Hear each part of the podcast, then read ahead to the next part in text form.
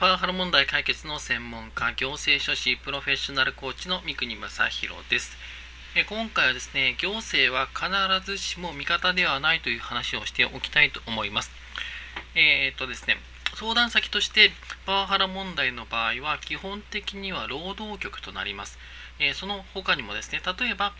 え残業があるというふうなサービス残業があるという場合にはですね、労働基準監督署も、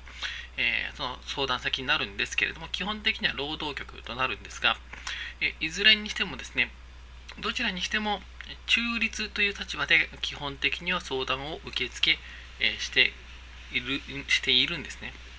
どういうことかというと、えパワハラを受けましたといったところで、それがじゃあ本当だというふうに、え仮定して動くということはしない、まあ、当たり前のことなんですけれども、えー、証拠がなければですね、えー、基本的には動いてくれないんですね。なので、え、自分がすごくパワハラに困っていて、助けてくださいというふうな感じでですね、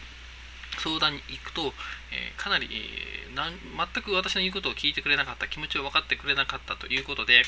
がっかりする方が多いんですね。えー、しかしこれ大前提として、まあ、行政というのはどちらが正しいか分からないというふうな立ち位置に立っているんだと。少なくともあなたの味方ではないんだというふうなところを考えていかないと、そういうふうにがっかりしてしまうんですね。えー、じゃあどうすれば味方になってくれるだろうかということを考えて、え証拠を集めていったりですね、文章を作ってから、え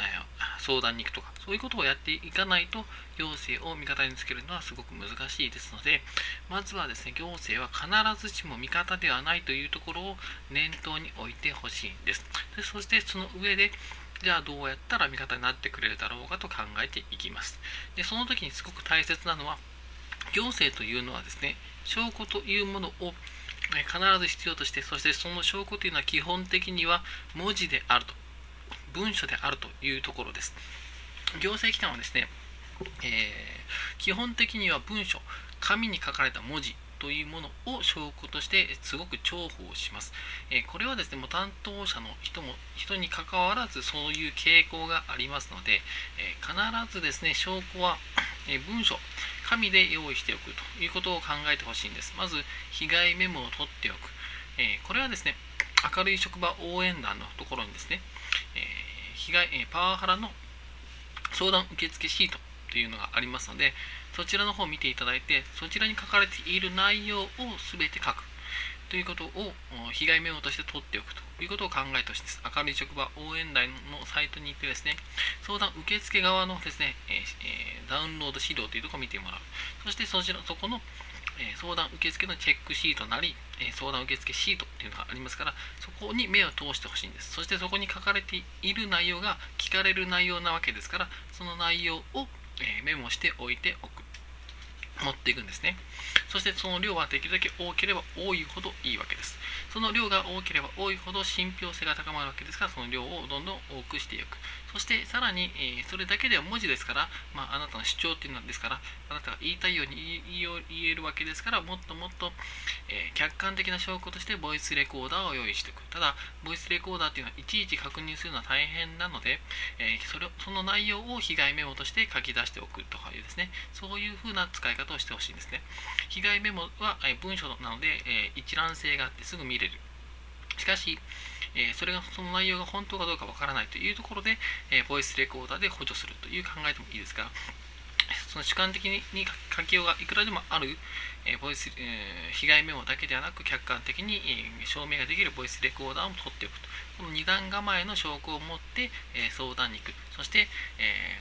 相談に行く場合はですね、え、自分の味方になってくれると思わずに、どうやったら味方になってもらえるだろうかと考えながら行く。ですから、相談係の人に対してですね、えー、あなた方は行政なんだから、えー、私たちを助けるべきだみたいな立場立ち位置でいくと全く相手にしてくれないことが起こり得ますから実際、えー、私私は行政書士だと名乗って、えどこに管轄どこですかってことを確認する場合もあるんですがその場合でさえ態度が悪いので、えそういう人たちだと基本的には考えて、えどうか助けに、え力になったなってくださいというえスタンスでですね、相談に行くということをしてください。まずは証拠集め、そして証拠というのは文章とボイスレコーダーですね。そしてそれをできれば文章に起こしてですね、